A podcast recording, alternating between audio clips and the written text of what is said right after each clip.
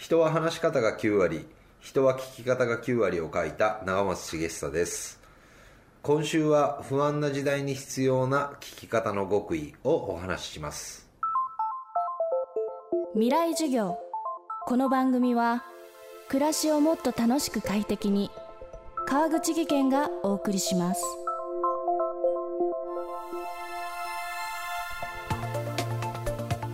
未来授業。今週の講師は人は聞き方が9割の著者長松茂久さん。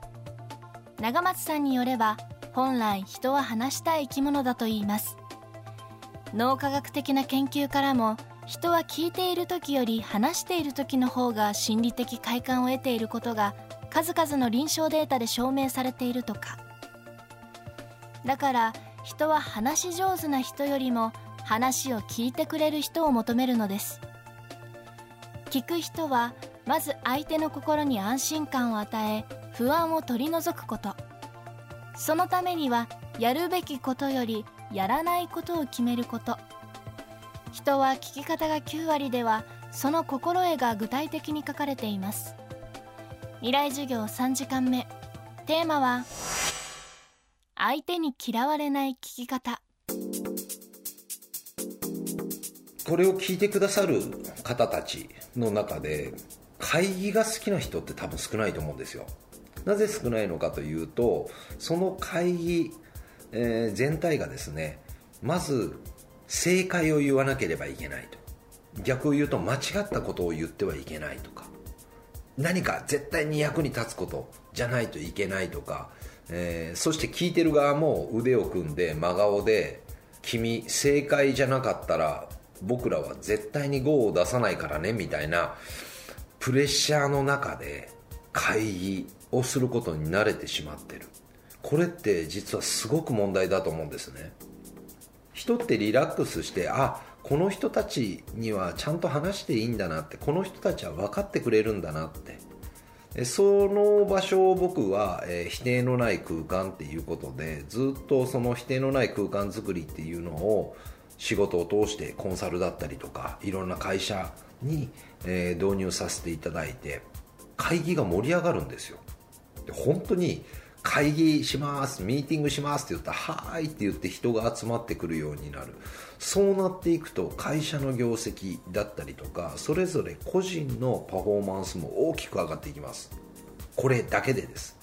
なので、えー、否定のない空間っていうのを自分自身の周りに作ってみませんか？もしそれがないのであったら自分自身を絶対的に肯定してくれる人たちと、えー、会話をする機会を増やしてみませんか？ってお伝えさせていただいております。長松さん曰く真のコミュニケーションに大切なのは好かれる前にまずは嫌われないこと。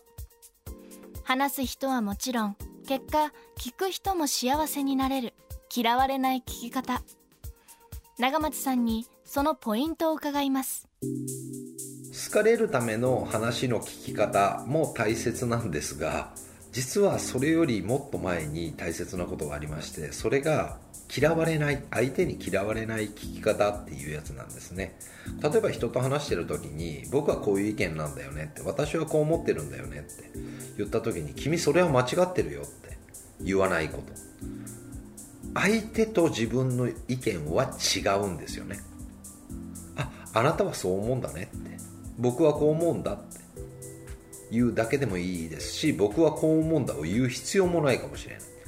絶対にねのっけからもうそれ違うよっていうふうに相手を否定しないでください。そして何個か書かせていただいたんですが、えー、大切なのはですねで何が言いたいのっていうことを言わない。簡単に言うと結論を焦らないっていうことです、えー、他にはですねこれあるあるだと思うんですけど事情聴取をしない。今日何やってたの？どこにいたの？えこっからどこに行くの？何時に帰ってくるの？もう何から何まで、えー、事情聴取をやってしまう方って結構意外と多いんですけど、えー、事情聴取されたら自分が嬉しいでしょうかっていうのを、えー、ちょっと考えてみていただいたらすぐ答えは出ると思います。まあ、もう一個あたり挙げておくと答えとかね解決策子供に対しても友達が悩んでるっていうことに対してもそれはこういうふうにすればいいんだよとか解決策を言ってしまわないこと。いざとなったら周りが解決策をくれるだろう。そうではなく少々失敗しても、ね、その失敗の中から自分で考えて立ち上がることができるようになるためには答えは全て相手の中にあるんだっていうふうにそれを自分で考えさせる、えー、そういう聞き方って大事かなっていうふうに思います。他にもですね遮らないとか心を折るようなツッコミをしないとか干渉しすぎないとかここだけの話は絶対言わないとか、えー、いろいろ中に書いてますんでご興味がある方はぜひ、えー、人に嫌われない聞き方を、えー、読んでいただけたらなと思います。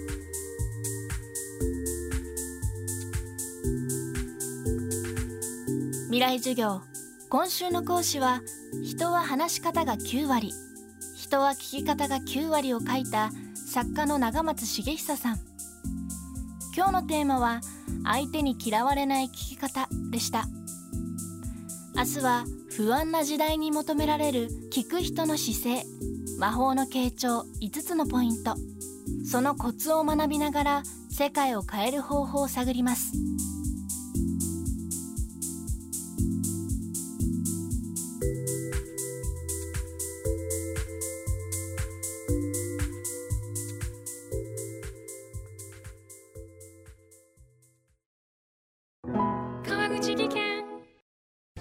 段での転落。大きな怪我につながるので怖いですよね。